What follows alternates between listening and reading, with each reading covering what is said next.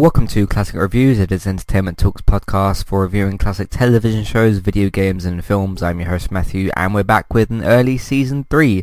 Essentially the plan is because there's no uh, Westworld and there's no Better Call Saul this year, uh, I'm essentially going to use some of the time that that production would have taken, especially Better Call Saul, because we were kind of thinking it might have been back in August, uh, but that's been confirmed for a 2020 uh, um, re- re- return date basically for its uh, next season for the fifth season. Um, so essentially, what I'm what I'm doing because I've already got season two in the bag, uh, and it's going to be coming out between you know between uh, the end of May and then it will take a break and it will finish at some point in September. Uh, what I'm going to do is use the next couple of months. Uh, so like May, June, July, August, September. I suppose I can use all those months um, to go back and kind of um, finish off some of the things that we had covered already, um, and that sort of stuff. So like uh, go back and finish off because it's, it's no surprise that I'm going to be doing Toy Story 3, Back to the Future 3. Uh, probably go back to do Fools and Horses, that sort of stuff. Um, there will still be some other surprises uh, in there as well. Uh, of course, oh, maybe Metal Gear Solid. This podcast will be a surprise as well. I might cut this start bit out as like a bit of information sort of thing, um, but we shall see what kind of happens with that. So yeah, that's why uh, the third season of Classic Reviews is going to be happening in 2019, is because uh, essentially next year, when we have Westworld returning, when we have Better Call Saul and The Walking Dead, it's going to take up a bit more time. That doesn't necessarily mean that Classic Reviews will skip 2020, um, but there's slightly less chance of it happening. So I thought, uh, ba- basically I thought that the production time that we would have used for Better Call Saul Season 5, which we thought was going to be later this year, I'm going to use that to do a third season of classic reviews. So I hope all that makes sense. I'm going to probably cut this piece out uh, and put it as like a season three information thing, and I'll probably release it. Uh, it will help if I release it at the same time as this, because not everybody will probably listen to uh, Metal Gear Solid podcast. Because not not I know that not all of our listeners are like gamers and everything like that. So why would you listen to a review for a game? Um, but yeah, that's essentially why Classic Reviews Season 3 is happening um, earlier. So that's that as well. Um, cool. So yeah, uh, Metal Gear Solid One. I'm trying to work out whether or not to cut this actual individual piece out as just a thing, or to keep it in the Metal Gear Solid review. I think I'll just keep it in the review. Uh, you guys know that I'm back to talk about Metal Gear Solid. Metal Gear Solid 1 came out in 1998. Uh, I played it on the PlayStation Classic, and um, I really, really enjoyed it. It got me kind of kicked back into the gear for the franchise a little bit. I did play uh, Metal Gear Solid 5, uh, both the Ground Zeroes and the Phantom Painting, which was, well, it is the end of, that is the end of Metal Gear Solid. Um, I don't know what the story is in Metal Gear Survive, but I do know that, um, yeah, some of the characters, like, weren't in that game or whatever, what, whatever disaster happened with that game, uh, is sort of whatever that is. But um, as I see it, it's pretty much Metal Gear Solid 1 through 3, and then there's Peace Walker, and then there's 4, and then there's 5. Uh, I think I think most of Ground Zeroes is in Metal Gear Solid 5, the uh, the, the Phantom Pain. So uh, the um yeah Phantom Pain. I think most of that is in there. Um, so I'm kind of familiar. You know, I've heard of Solid Snake before and uh, I did, um, yeah, I've seen him before, and I used to see some bits and pieces from the old games, like back in back in the nineties and the early two thousands. So I was already, I was always aware of Metal Gear Solid as a franchise, um, and I'm currently playing through Metal Gear Solid Two, so that will probably be uh, another classic reviews for later, maybe even some point later in the season. It depends when I finish it. So, uh, but yeah, Metal Gear Solid One, it was a bit of a challenge to get into the controls. I, I knew that the graphics weren't going to be that great, because uh, obviously it's a PlayStation 1 game. Uh, and as far as I can tell with the PlayStation Classic, they ported over the um, old version, or like the PAL version or whatever. I didn't actually notice many frame rate drops. Um, whether or not that was the actual, the worse version or not, I couldn't really quite tell. And I can't remember what came up in the... Um, because it says like Sony Computer Entertainment Europe and America is the two different ones that they have. But um, yeah, I couldn't tell in terms of that that the game was worse or whatever. Uh, so that didn't really bother me.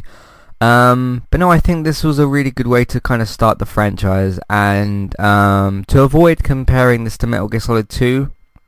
The only thing I'll say is that I do think that they actually somehow, somehow managed to tell a simpler story in Metal Gear Solid 1. Um, because I think things get a bit more complicated in Metal Gear Solid 2. Uh, but I'll, I'll, go on to that as a separate thing.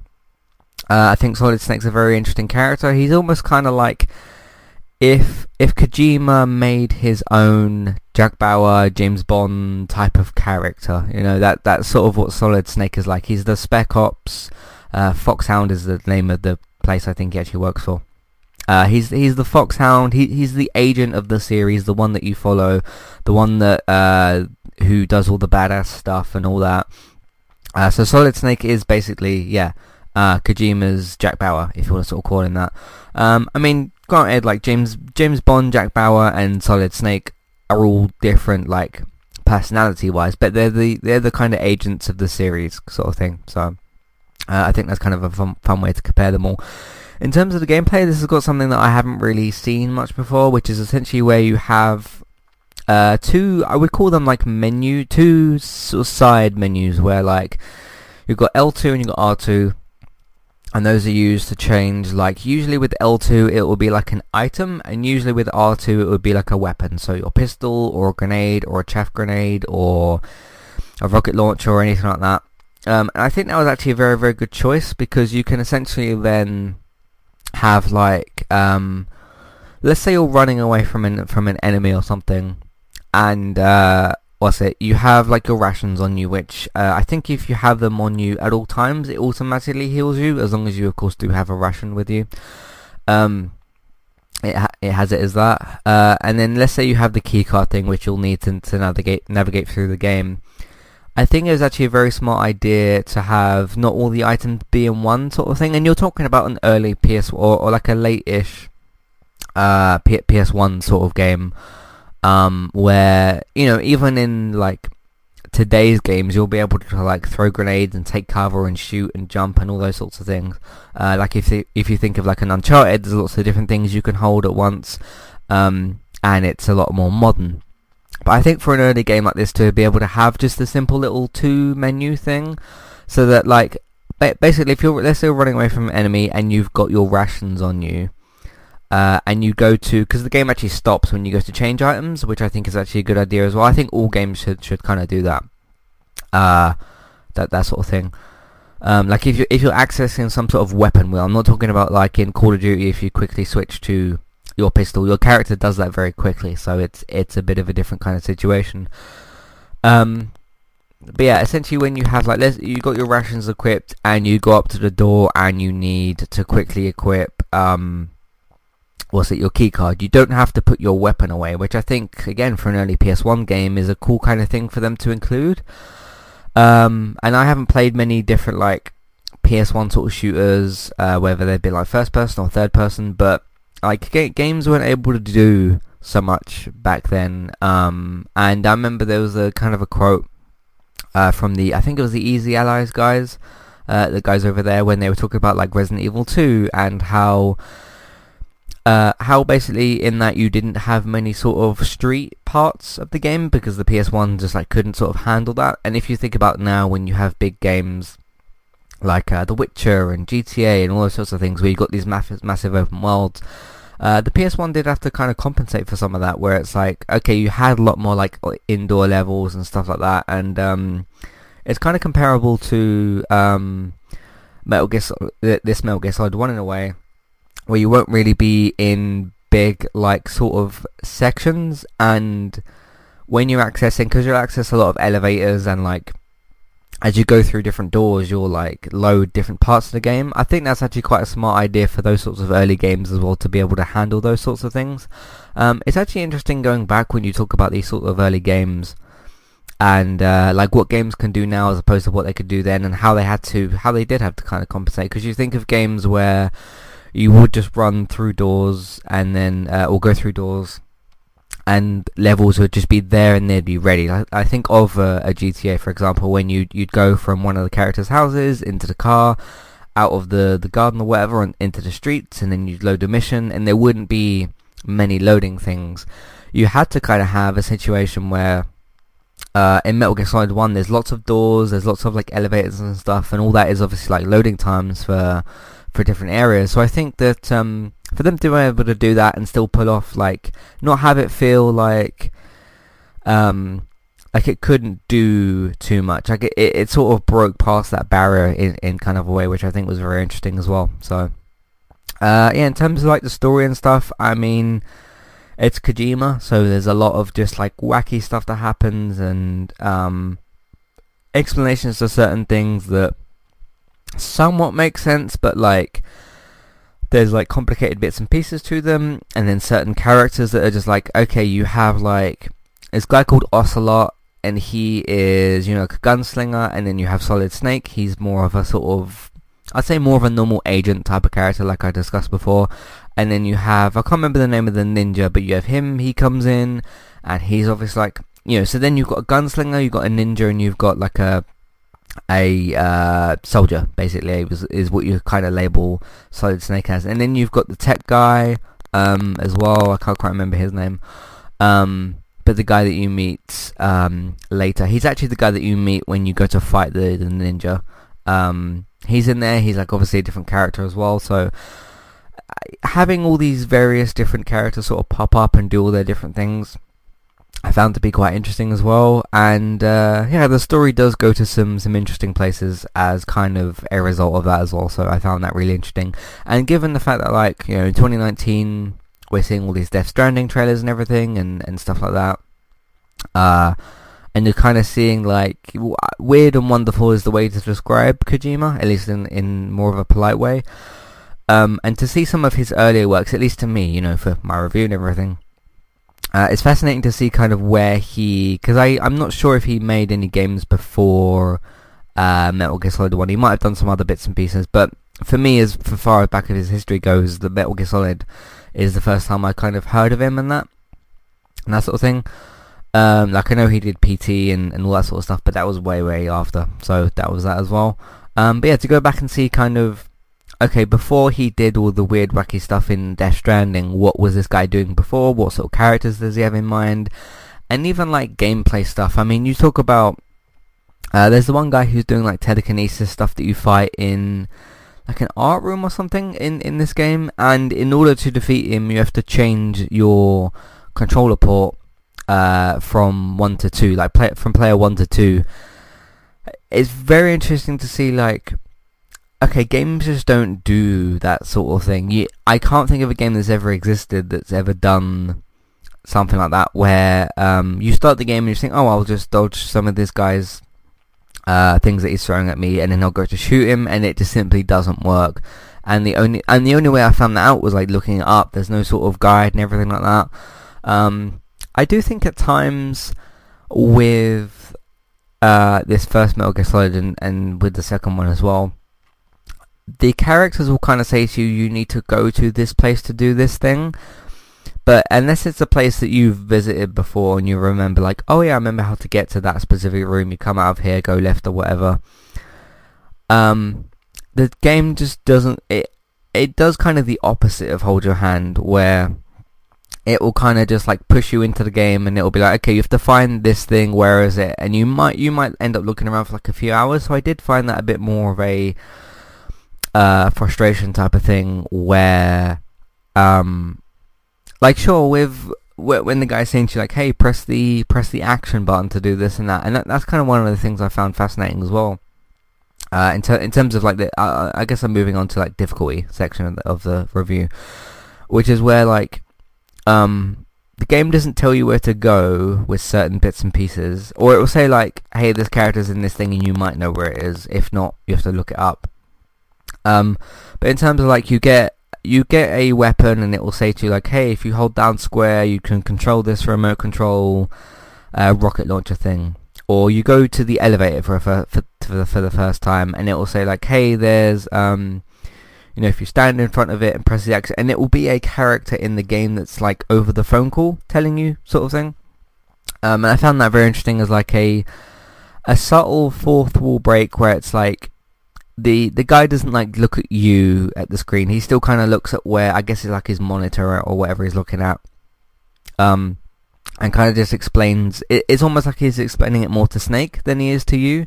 And I, I just found that kind of fa- kind of fascinating as well because I can't think of a game that's has done that either, where like a character will say to you something about that. Like you might start um, Tomb Raider or something, and it will say, "Hey, go up to this box," and the game it will come up at the bottom or something to say like, "Hey."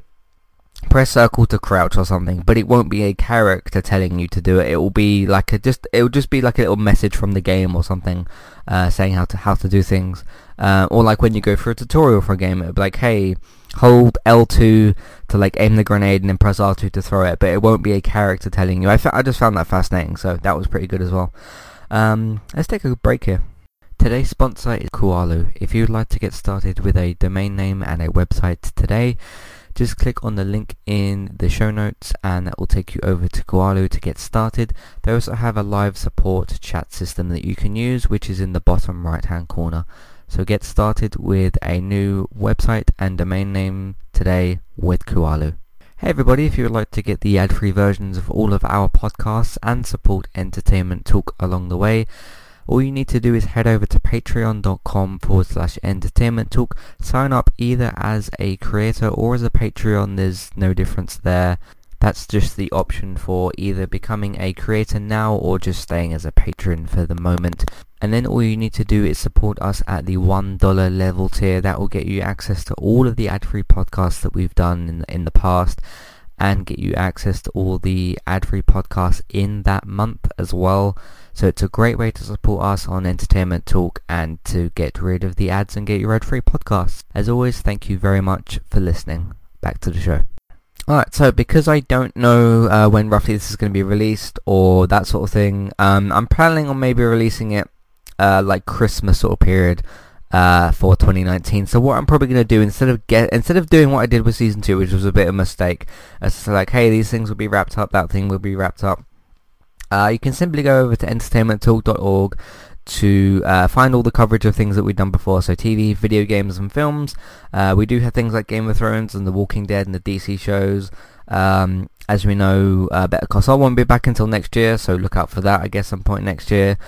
Uh, we will, at uh, at some point in December, we will have covered the Crisis stuff. Uh, so the Crisis on Infinite Earths for the DC stuff. the Good Place will have been back for the new season.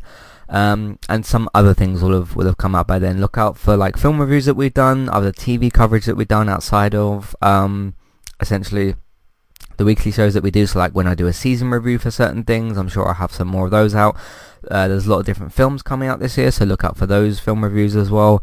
Uh, but in terms of like the weekly housekeeping stuff that we usually do, I won't really be able to do that here. I'll just sort of, I'll, I'll be able to tell you like, okay, I know that The Good Place is coming back in September, so look out for that. Uh, Walking Dead will have uh, come and gone for this first half of season 10, so we'll have coverage for that.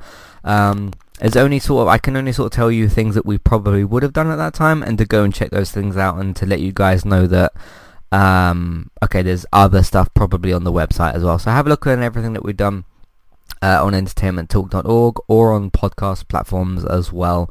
Uh, so let's keep that sort of short, short and sweet. Uh, let's go back to um, Metal Gear Solid and kind of wrap things up. I think that so yeah, I think this is a fantastic game. I think that seeing seeing Kojima's well to me his first piece of work that he's he's sort of done uh, with Metal Gear at least because even if this wasn't his first game that he released, this was his first Metal Gear. So uh, it's it's interesting to see like you know the birth of Solid Snake and all that sort of stuff. Um, I do I do know that uh, what's it Metal Gear Solid Three um, is supposed to be a prequel, but you can't count that as his first piece of work because one and two came out before that. So to see him go into um, you know create Solid Snake for the first time and do all that sort of stuff, that was all really really cool.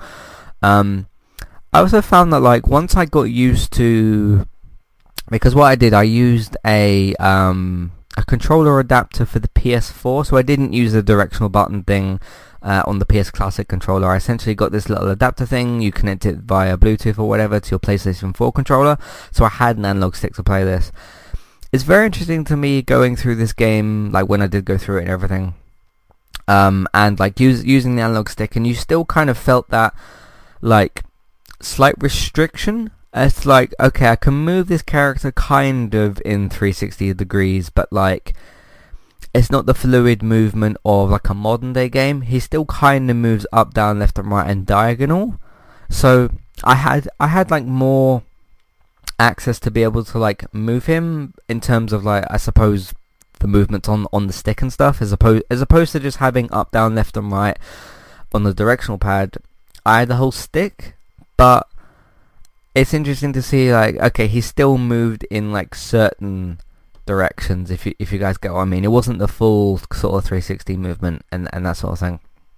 Um and like I in certain sections of this game when you do have to like uh, sort of move around a bit and maybe when you're shooting um, that lady with the sniper at the end of the game uh, and everything like that how players would have managed to have done that with directional buttons it, it, it must I mean I know things were kind of different back then and uh, obviously for the for the PlayStation at that time at least there can't have been analog sticks because there wasn't one on the controller um uh was it but uh yeah, it's it's interesting to see like okay, how would you got quite the precision that you, uh, to be honest, kind of needed at certain points in this game. Um, like I don't know if certain players waited for like uh, the the DualShock version of the PlayStation thing to come out and then they played it differently, just like, like sort of I did. Uh, it's also interesting as well that because obviously I had a right stick, that doesn't actually have any use for anything. So in terms of aiming your weapon and like turning and stuff, it's all kind of done in one movement.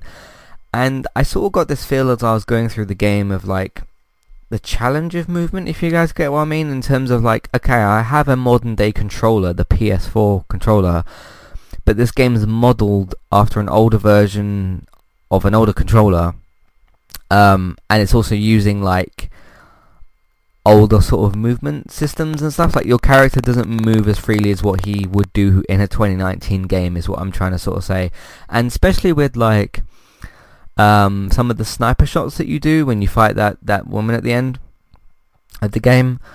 Um, how you would do yeah how you would do any of those sorts of things with just a directional pad is uh, or directional buttons and everything um, is really really interesting to me so um, yeah, but yeah, in terms of my experience, that's kind of, you know, I still experienced it with an analog stick, but there was still the restrictions or that. I still felt some level of restriction, but it was much better than what it probably would have been, so...